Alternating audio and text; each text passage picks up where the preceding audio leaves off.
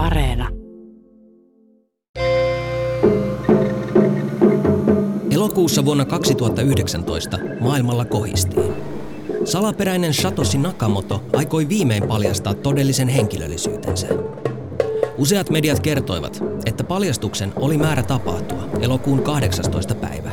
Sillä oli symbolista merkitystä. Se oli nimittäin sama päivämäärä, jolloin Satoshi oli rekisteröinyt Bitcoin-nettiosoitteen vuonna 2008. Identiteettinsä lisäksi Satoshi Nakamoto tulisi paljastamaan kotimaansa, koulutuksensa, ammatillisen taustansa ja sen, miksi hän ei ole vielä käyttänyt yhtään yli miljoonasta bitcoinistaan. Nakamoto aikoisi myös esittää todisteita väitteidensä tueksi. Lukuisista yrityksistä huolimatta kukaan ei ollut vielä onnistunut paljastamaan kryptovaluutta bitcoinin luojan henkilöllisyyttä. Yhtä nykyajan suurimmista mysteereistä. Paljastuisiko se nyt? Mä olen Henry Tikkanen Yle Kioskista ja sä kuuntelet Tiedetrippi-podcastia. Tämän jakson nimi on Salaperäinen Satoshi Nakamoto, Bitcoinin tuntematon luoja. Tammikuussa 2009 Satoshi Nakamoton nimellä esiintynyt henkilö julkaisi Bitcoinin avoimen lähdekoodin ja perusti Bitcoin-verkon. Hän louhi ensimmäisen Bitcoin-lohkon, jota kutsutaan nimellä Genesis Block, eli alkulohko. Samalla syntyivät ensimmäiset 50 bitcoinia. Satoshi sisällytti alkulohkoon englanninkielisen viestin. The Times, January 3rd, 2009. Chancellor on brink of the second bailout for banks. Se viittaa brittiläisen sanomalehti The Timesin julkaisemaan artikkelin otsikkoon. Suomennettuna se kuuluu näin. Valtiovarainministeri on lähellä myöntää toisen apupaketin pankeille. Vuonna 2009 elettiin finanssikriisin jälkimaininkeja ja koko maailmantalous oli sekaisin. Valtioiden piti pelastaa pankkeja valtavilla apupaketeilla, koska ne olivat kaatumisvaarassa. Syntyi mielikuva, että veronmaksajien rahoja syydettiin jo valmiiksi upporikkaille pankkiireille, jotka olivat tehneet työnsä huonosti. Systeemi tuntui epäreilulta. Satoshi Nakamoto oli päättänyt aloittaa vallankumouksen tätä vanhaa rahajärjestelmää vastaan. Hän käynnisti sen luomalla kokonaan uudenlaisen rahan. Se oli varmaan 2013 Irkissä yksi kaveri, yliopistokaveri alkoi puhua tämmöisestä bitcoinista, uuden tyyppinen maksamisen väline, eli se oli jo nelisen vuotta ehkä ollut olemassa se bitcoin. Ja sitten mä kuulin, että sitä voi niin omalla tietokoneella louhia, eli sitä voi niin luoda lisää omalla koneella, niin mä ajattelin, että se tavallaan niin muuttaa sähköä rahaksi, niin se oli tosi mielenkiintoinen. Henri Heinonen muistelee, milloin sai ensimmäisen kerran kuulla bitcoinista. Tätä nykyään hän valmistelee väitöskirjaa lohkoketjutekniikoista ja kryptovaluutoista Jyväskylän yliopistossa. Koulutukseltaan Heinonen on fyysikko, joka on siirtynyt tietotekniikan puolelle. Heinonen kertoo harrastaneensa niin kutsuttua luppolaskentaa 2000-luvun alusta lähtien. Sitä hän oli tehnyt lataamalla tietokoneeseensa SETI at Home-nimisen ohjelman. Kyseessä on tieteellinen hajautetun laskennan projekti, jossa etsitään merkkejä maapallon ulkopuolisesta älyllisestä elämästä. Vapaaehtoiset osallistujat lataavat tietokoneelleen ohjelman, joka analysoi radioteleskoopin keräämää dataa etsien säännöllisiä radiosignaaleja.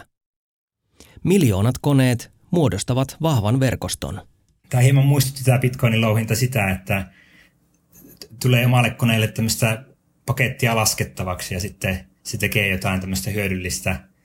Mutta tietysti Bitcoinin tapauksessa se ei niin varsinaisesti tee mitään semmoista yleishyödyllistä laskentaa, että se ei etsi mitään merkkejä vierasta älystä tai se ei etsi lääkettä syöpään, vaan se tekee tämmöisiä SHA-256 tiivisten laskentaa. No, no niin tämmöisiä hyvin satunnaisilta näyttäviä lukuja. Sä syötät sille tiivistefunktiolle jotain dataa, niin sieltä tulee jotain dataa ulos ja se näyttää hyvin satunnaiselta. Että se on, se on, se on semmoinen oma tieteen taiteen lajinsa, että se on aika erikoinen. Sitä on vähän vaikea selittää tässä silleen, se, se vaatii aika paljon. No se on hyvin monimutkainen, että siinä menee niin oikeastaan itselläkin meni varmasti viikkoja ennen kuin mä sitten lopulta tajusin, että miten se koko järjestelmä toimii. Ei ole mikään ihme, että monilla on vaikeuksia sisäistää, mikä Bitcoin oikeastaan on ja miten se toimii. Yritetään selittää. Bitcoin syntyi siis vuonna 2009. Tätä ennen, tarkalleen ottaen lokakuun 31. päivänä vuonna 2008, mystinen Satoshi Nakamoto-nimimerkki oli julkaissut artikkelin nimeltä Bitcoin, a peer-to-peer electronic cash system.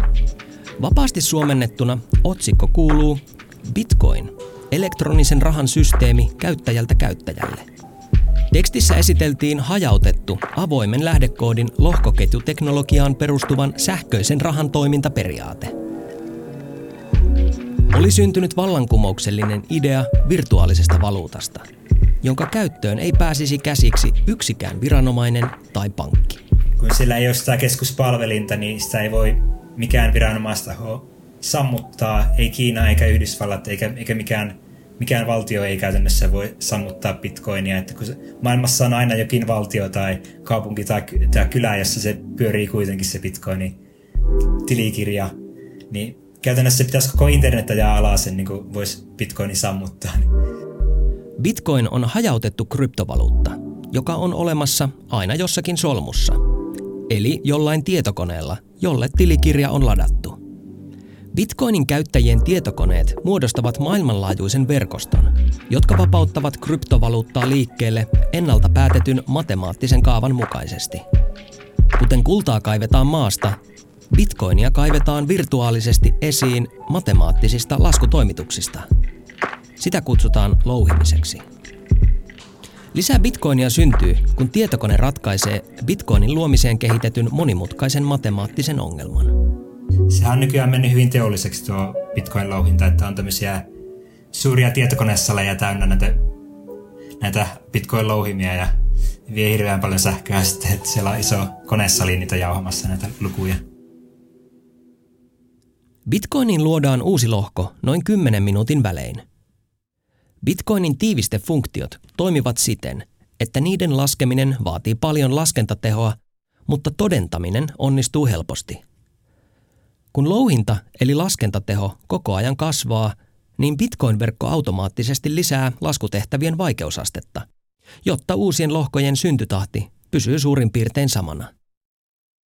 Käytännössä homma menee niin, että tietokoneet raksuttavat Bitcoin-laskentaa, kunnes lopulta löytyy oikeanlainen luku, jonka jälkeen Bitcoin-lohkoketjuun voidaan lisätä uusi lohko.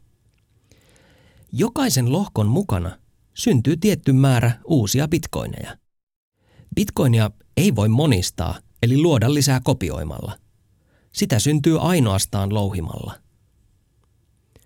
Tämän podcast-jakson tekohetkellä lohkon mukana tulee 6,25 uutta bitcoinia.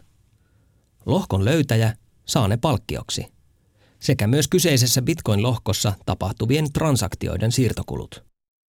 Eli jos bitcoinin nykykurssilla löytäisi uuden lohkon, niin sillä tienaisi karkeasti arvioiden lähes 300 000 euroa. Kuulostaa helpolta rikastumiselta, mutta on Heinosen mukaan enemmänkin kuin pitkän tikun vetämistä. Aika vaikea oikeastaan kotikonsteilla saada sitä koko pottia, että käytännössä sun pitää sitten niin jakaa se potti, että sun pitää semmoiseen Bitcoin-altaaseen osallistua, että siellä on useita käyttäjiä ja sitten niiden useiden käyttäjien kesken jaetaan se haaste, eli kaikki, kaikki niin jakaa sitä koneiden laskentateho sille altaalle, ja sitten se allas saa sen 6,25 bitcoinia, ja sitten se allas jakaa kaikille niille osallistujille sopivassa suhteessa. Eli sä saat semmoisen pienen siivun sitä 6,25 bitcoinista. Bitcoinin perustajasta Satoshi Nakamotosta ei tiedetä juuri mitään muuta kuin että Satoshi Nakamoto ei erittäin todennäköisesti ole hänen oikea nimensä. On sanottu, että nimimerkin takana on joko ryhmä älykkäitä ihmisiä tai Nero. Viimeinen havainto Nakamotosta on vuodelta 2011, jolloin hän kirjoitti julkisesti viimeisen kerran. Sen jälkeen hänestä tai heistä ei ole jäänyt jälkeäkään. Elokuussa 2019 hän kuitenkin viimein aikoi tulla esiin. Julkisuuteen levisi tieto, että Satoshi Nakamoto julkaisee pian kolmiosaisen paljastustekstin, jossa hän tulee kertomaan kaiken. Jo muutama vuotta aiemmin australialainen yrittäjä Greg Wright oli kertonut julkisesti olevansa yksi Satoshi Nakamoton nimen takana olevan ryhmän jäsenistä. Mutta hänen väitteensä osoittautuivat epäuskottaviksi. Olisiko tämä Satoshi oikea? Elokuun 18. päivänä vuonna 2019 julkaistiin Satoshi Nakamoton ensimmäinen paljastusteksti, jossa hän kertoi idean Bitcoinin takana. Nimi Bitcoin koostui erään entisen suuren pankin nimen kirjaimista. Bank of Credit and Commerce International. Kyseinen pankki oli pyrkinyt toimimaan sääntelyn ulkopuolella ja suljettiin massiivisten epäselvyyksien vuoksi vuonna 1991. Monet ihmettelivät tätä outoa tarinaa. Eikö Bitcoin-nimi tule sittenkin sanoista bit ja coin, bitti ja kolikko? Väitetyn Nakamoton tarina sisälsi myös muita omituisuuksia, kuten näennäistiedettä ja taikauskomaisia merkityksiä päivämääristä ja numeroista. Seuraavana päivänä ilmestyivät toinen ja kolmas osa Satoshi Nakamoton paljastuksista, joissa hän viimein kertoi henkilöllisyytensä, tarinansa ja näytti jopa kuvansa. Kuva oli suttuinen ja se esitti miestä. Kuvan mies kertoi nimekseen James Pilal Khalid Khan. Hän paljasti asuvansa Iso-Britanniassa, mutta olevansa kotoisin Pakistanista. Kehiteltyään bitcoinin hän perusti perheen ja asettui aloilleen pitäen matalaa profiilia. Ja syy, miksi hän ei ole käyttänyt yhtään miljoonasta bitcoinistaan.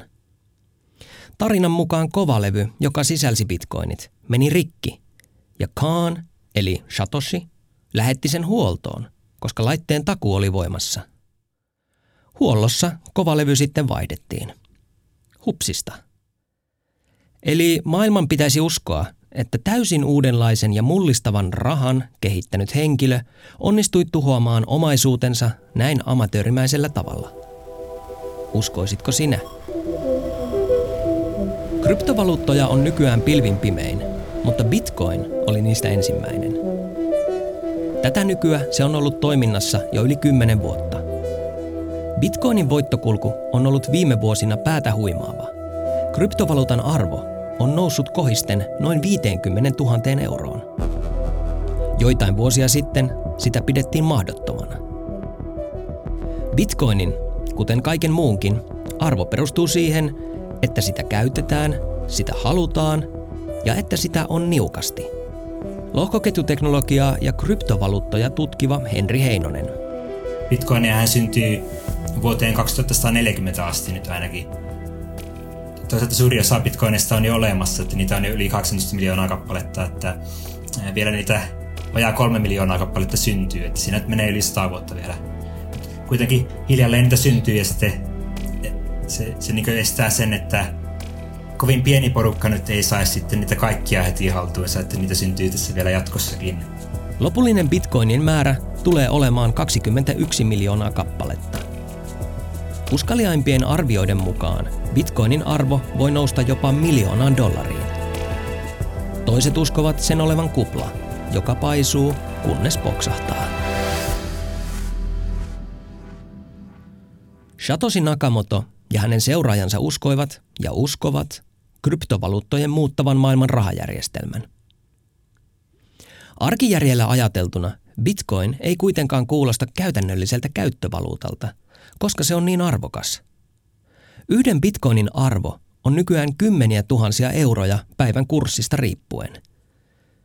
Tästä syystä bitcoin onkin jaettu pienempiin osiin, aivan kuten esimerkiksi euro on jaettu sentteihin.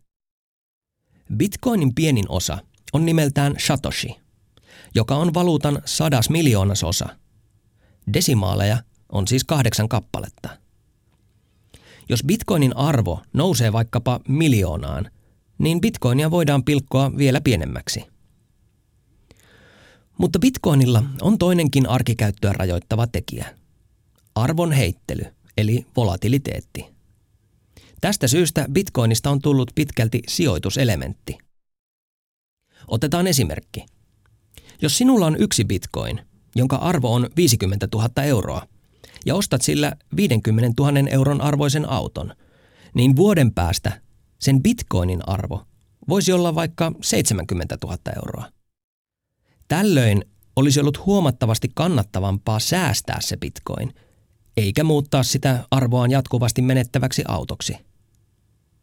Tosin sähköautovalmistaja Tesla on ilmoittanut, että lähitulevaisuudessa Tesloja voi ostaa bitcoineilla.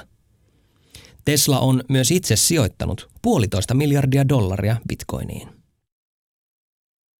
Elokuussa 2019 James Bilal Khalid Khan kertoi siis olevansa Satoshi Nakamoto, Bitcoinin salaperäinen perustaja.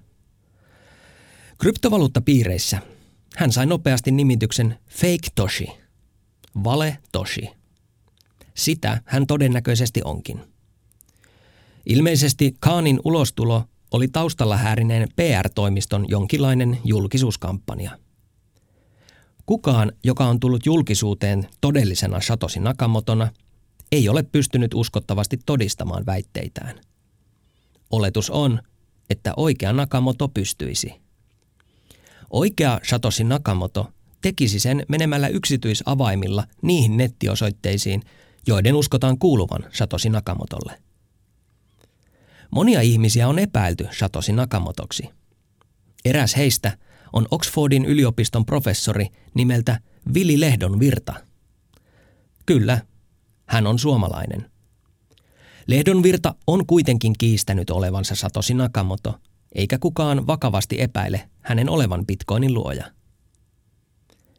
Hämmentävin Satoshi Nakamoto-paljastus on Dorian Satoshi Nakamoto, eläköitynyt yhdysvaltalainen fyysikko – joka on työskennellyt myös Yhdysvaltain puolustushallinnon salaisissa projekteissa. Vuonna 2014 Newsweek-lehden toimittaja Leah McCrath Goodman jäljitti Nakamoton nimen perusteella ja tutki kahden kuukauden ajan hänen taustaansa. Nakamoto vaikutti henkilöltä, joka kykenisi luomaan jotain sellaista kuin Bitcoin. Kaiken lisäksi Nakamoto oli asunut pitkään lähellä Hal Finney-nimisen tietokoneinsinöörin asuntoa. Finney oli Bitcoin-aktiivi ja vastaanotti ensimmäisen Bitcoin-siirron itse Satoshi Nakamotolta. Jos Hal Finney olisi työskennellyt Bitcoinin luojan kanssa, hän tiesi kuka hän oli, mutta sen tiedon saaminen on kuitenkin mahdotonta. Hal Finney nimittäin menehtyi Alstautiin vuoden 2014 syksyllä. Häntä itseään oli myös epäilty Nakamotoksi, mutta tämän Finni kiisti. Toimittaja McGrath Goodman matkusti Kaliforniaan, Dorian Nakamoton kotikaupunkiin, ja meni kohtaamaan hänet. Jostain syystä kaksi poliisia mukanaan. McGrath Goodman yhytti kotoaan lähtevän Nakamoton ja kysyi häneltä, Onko hän Satoshi Nakamoto ja mikä hänen roolinsa on Bitcoinissa? Nakamoto oli vastannut, että ei enää työskentele asian parissa. Se on luovutettu muille ja että hän ei voi keskustella siitä. Oikea Satoshi oli löytynyt. Kun mediamylläkkä alkoi, Dorian Nakamoto oli hyvin hämmentynyt. Hän kielsi tietävänsä mitään bitcoinista ja selitti ymmärtäneensä toimittajan kysymyksen väärin – hän oli luullut toimittajan viitanneen hänen aiempaan työprojektiinsa Citibank-pankissa. Nakamoto selitti, että hänen on pitänyt työssään allekirjoittaa salassapitosopimuksia, eikä hän voi kertoa menneistä työprojekteistaan mitään. Siksi hän oli vastannut, ettei voi keskustella asiasta. Järkevä ja perusteltu kysymys on, että miksi hän olisi käyttänyt omaa nimeään, jos hän haluaisi kuitenkin pysyä piilossa – Kryptovaluuttayhteisö vakuuttui nopeasti siitä, että Dorian Satoshi Nakamoto ei ole Satoshi Nakamoto. He jopa lahjoittivat yhteensä miljoonan dollarin edestä bitcoineja Nakamotolle ikään kuin korvaukseksi mediapyörityksestä. Dorian Nakamoto alkoi myös eräänlaiseksi bitcoinin hyvän tahdon lähettiläksi ja on vierailut erilaisissa tapahtumissa. Mitä todennäköisimmin hän ei kuitenkaan ole se Satoshi Nakamoto, jota kaikki etsivät. Dorian Nakamoto on myös käyttänyt lahjoituksina saamansa bitcoinit, mutta oikea Satoshi Nakamoto ei ole käyttänyt yhtään yli miljoonasta bitcoinistaan yli kymmenen vuoteen. Mitä oikeasta Satoshi Nakamotosta tiedetään? Eipä juuri mitään muuta kuin, että hän kehitti bitcoinin idean, perusti sen ja louhi ensimmäiset bitcoinit. Kryptovaluuttatutkija Sergio Demian Lerner on selvittänyt lohkoketjudatan perusteella, että Nakamoto louhi bitcoinin ensimmäisen seitsemän kuukauden aikana noin 1,1 miljoonaa bitcoinia. Sitten Nakamoto lopetti. Silloin bitcoinin arvo oli kutakuinkin nolla. Nyt Satoshin bitcoin-lompakon arvo on noin 50 miljardia euroa. On sanottu, että Satoshi Nakamoto on joko ryhmä ihmisiä tai nero. Valistuneiden arvioiden mukaan Nakamoto ei kuitenkaan olisi japanilainen henkilö, kuten nimi antaa ymmärtää. Jos hän ylipäätään siis on yksittäinen henkilö. Suomalainen Martti Malmi oli pitkään mukana Bitcoinin kehitystyössä kryptovaluutan alkuaikoina. Ylen haastattelussa hän on kertonut vaihtaneensa yli sata sähköpostia Satoshi Nakamoton kanssa Bitcoin-projektiin liittyvistä asioista.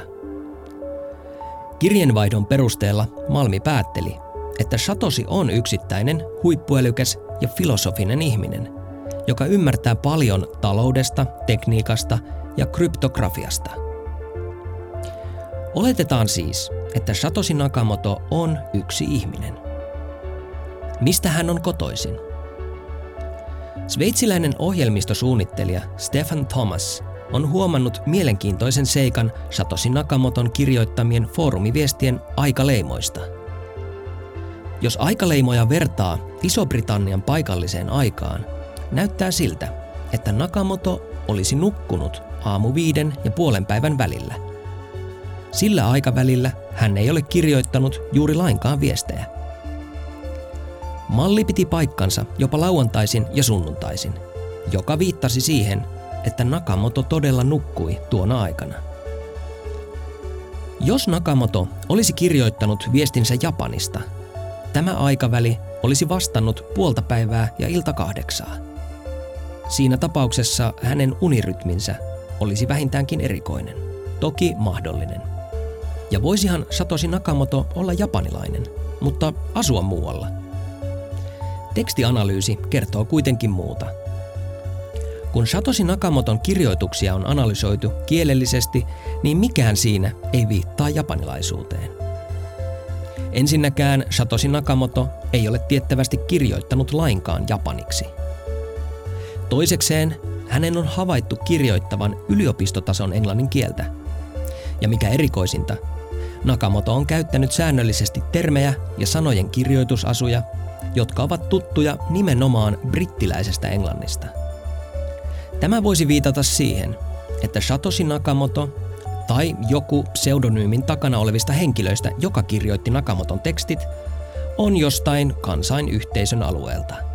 Kansainyhteisö tarkoittaa niitä alueita, jotka ovat olleet brittiläisen kulttuurin ja kielen vaikutuksen alla – Näitä alueita ovat siis Iso-Britannia ja sen entiset siirtomaat ja merten takaiset alueet. Kansainyhteisöön kuuluvat muun muassa Australia, Singapore ja Uusi-Seelanti sekä 49 muuta maata Iso-Britannian lisäksi, joten maantieteellinen haitari on suuri. Tämä rahamaailma on silleen, että sinne aina välillä tulee tämmöisiä uuden tyyppisiä rahoja, että joskus tuli setelirahaa ja sitä vastustettiin. Ihmiset ajatteli, että miten paperilla voi olla mitään arvoa, että eikö sen pidä olla näitä kultaharkkoja ja kultakolikoita, että niillähän on se sisäinen arvo, että se on kultaa. Ja sitten ajateltiin, että paperilla ei ole mitään arvoa, mutta nykyään sitten taas setelirahaa kunnioitetaan, että sitä pidetään arvokkaana. Ja sitten tuli tämä muovirahaa, pankkikortit, luottokortit ja on nämä verkkopankit tullut ja sitten lopulta tuli tämä, no oli näitä sähköisen rahan kokeiluita jo 90-luvun puolivälissä, mutta ne olivat aika epäonnistuneita. että niistä ei oikein tullut mitään. Ja, ja sitten lopulta tuli tämä Bitcoin ja se sai tota, kimmokkeen tästä edellisestä finanssikriisistä, joka oli 2007-2008, niin Satoshi Nakamoto sitten halusi luoda sen fiat-järjestelmän rinnalle tämmöisen kryptojärjestelmän. Vallalla olevaa rahajärjestelmää kutsutaan fiat-järjestelmäksi. Puhutaan fiat-rahasta. Se ei viittaa italialaiseen automerkkiin, vaan juontuu latinan kielen verbistä, joka merkitsee tekemistä. Kryptovaluutat ovat uudenlainen raha, ja niiden myötä on syntynyt uudenlainen internet. Vanhastaan meillä on informaatiointernet. Sen lisäksi on tullut asioiden internet, jossa tekniset laitteet viestivät keskenään. Kryptovaluutat ovat synnyttäneet arvon internetin, jossa biteillä on arvo ja niillä voidaan käydä kauppaa. Perinteinen raha on syntynyt internetin ulkopuolella, mutta bitcoin on syntynyt internetissä. Mutta joo, kyllä se niin bitcoin teki lopulta tämän lohkoketjun tunnetuksia. Oikeastaan se lohkoketju vaatiikin, että siinä on tämä kryptovaluuttapuoli, että se, se kryptovaluutta siinä motivoi, että miksi ihmiset niin ylipäätään haluaa käyttää sitä ja miksi ne niin louhii ja ylläpitää sitä verkkoa, niin kun ne saa sitä louhinnasta palkkioksi näitä bitcoineja. Näin sanoo kryptovaluuttoja ja lohkoketjuteknologioita tutkiva Henri Heinonen. Lohkoketjuteknologia on mahdollistanut kryptovaluutan, mutta sen kautta on myös huomattu, että lohkoketjuteknologiasta on moneen asiaan. Toinen tunnettu kryptovaluutta Ether perustuu Ethereum-lohkoketjuun, joka toimii monipuolisemmin kuin Bitcoin. Ethereum-lohkoketjuun voi luoda niin kutsuttuja älysopimuksia, jotka toimivat ikään kuin tietokoneiden verkon muodostamassa supertietokoneessa – Tällaisia älysopimuksia ovat esimerkiksi rahakkeet, eli tokenit, joita hyödynnetään jo laajalti. Esimerkiksi jotkut suuret eurooppalaiset jalkapallojoukkueet myyvät kannattajilleen niin kutsuttuja fan-tokeneita, joita omistamalla fanit saavat erityistä palvelua. Lohkoketjuteknologia voi toimia oivallisesti myös esimerkiksi asiakirjojen varmentamisessa. Kun jotain on lohkoketjuun merkitty – sitä ei voi muokata tai poistaa. Esimerkiksi testamenttien väärentäminen kävisi lähes mahdottomaksi. Lohkoketjut soveltuvat myös esimerkiksi rahtiliikenteen nopeaan ja luotettavaan seurantaan. Käyttökohteita on lukuisia. Pekka siirti 5 bitcoinia Matille, niin se näkyy sitten ikuisesti siellä. Pekka ei pysty sitten enää niin ottamaan takaisin niitä bitcoineja tai ei pysty muokkaamaan sitä määrää, että paljonko hän lähetti Matille. Että se näkyy ikuisesti siellä, että Pekan, Pekan Bitcoin-lompakon saldo on nyt tämän verran ja Matin saldo on tämän verran. Bitcoinissa Pekka ja Matti olisivat tietysti pseudonyymejä, kuten on myös Satoshi Nakamoto.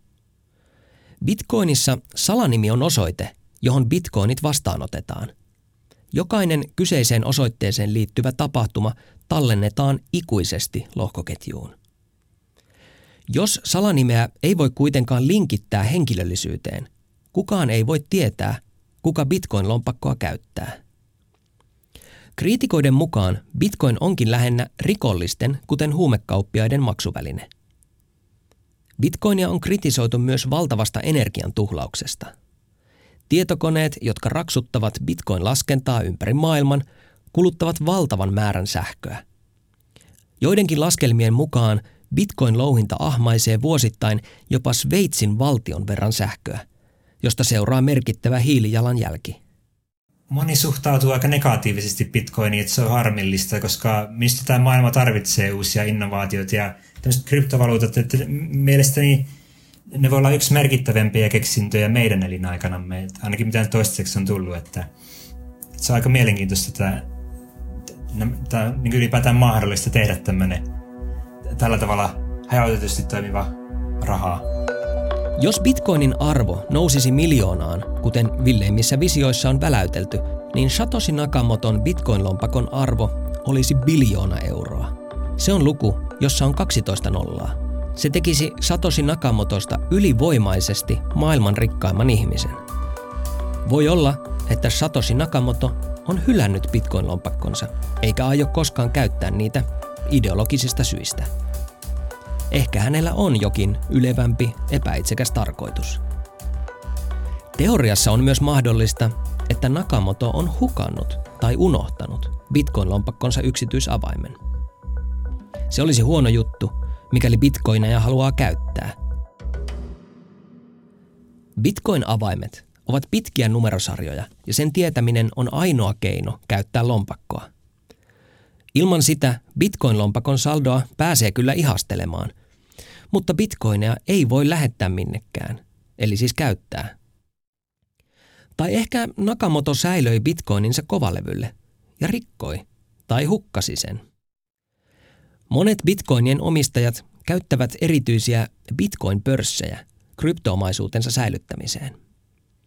Ennen bitcoineja ei edes voinut säilyttää muualla kuin omalla tietokoneella, mutta nykyään bitcoin-omaisuuden voi säilyä kolmannen osapuolen servereille. Pörsseistä on tullut ikään kuin bitcoin-maailman keskitettyjä pankkeja, mutta siinä on riski, koska pankkeihin voi aina murtautua. Tai niille voi käydä jotain muuta kohtalokasta. Teoriassa turvallisempaa on säilyttää bitcoineja omalla tietokoneella, mutta siinäkin on riskinsä. Jos ei pidä huolta tietoturvasta, hakkeri voi iskeä ja varastaa bitcoin-lompakon avaimen. Jos haluaa pelata kunnolla varman päälle, niin sitten bitcoinit kannattaa säilöä internetin ulkopuolelle, esimerkiksi ulkoiselle kovalevylle. Mutta siinäkin on riskinsä. Mediassa on kerrottu brittiläisestä James Howellsista, joka heitti vahingossa väärän kovalevyn roskiin muuton yhteydessä vuonna 2013. Howellsin mukaan kovalevyllä oli 7000 bitcoinia, eli kryptovaluuttaa noin 340 miljoonan euron arvosta. Howells on anonut viranomaisilta lupaa kaatopaikkojen tutkimiseen jo vuosien ajan, mutta toistaiseksi lupaa ei ole tullut. Howells on jopa luvannut neljäsosan bitcoineistaan, eli noin 85 miljoonaa euroa koronaviruksen vastaisen taisteluun, mikäli kovalevy löytyy. Mutta kuinka todennäköistä on löytää yksi pieni kovalevy kaatopaikalta, jos sen päälle on kasattu miljoonia kiloja jätteitä kahdeksan vuoden ajan? Todellisen Satoshi Nakamoton henkilöllisyyden saamme tietää vasta silloin, kun hän haluaa. Tai he haluavat. Jos niin, koskaan käy. Eikä kukaan ole toistaiseksi onnistunut todistamaan olevansa Nakamoto. Ehkä oikea Satoshi Nakamoto on joutunut onnettomuuteen tai sairastunut ja kuollut, vieden salaisuutensa hautaan. Leikittelen ajatuksella, että mitä jos kryptovaluutta Bitcoin lyö isosti läpi ja siitä tulee yleisesti käytetty ja hyväksytty – ja Satoshi Nakamotolle myönnetään taloustieteen Nobel-palkinto. Jos hän elää, niin tulisiko hän noutamaan sitä? Vai aktivoituisiko pseudonyymi Satoshi Nakamoto jälleen ja julkaisisi mielipiteensä palkinnosta kryptofoorumeilla? Ehkä Satoshi kirjoittaisi, että hän ei ole luonut bitcoinia. Sen ovat tehneet sitä käyttävät ihmiset. Oli miten oli, Satoshi Nakamoton todellinen henkilöllisyys on yksi nykymaailman suurimmista mysteereistä.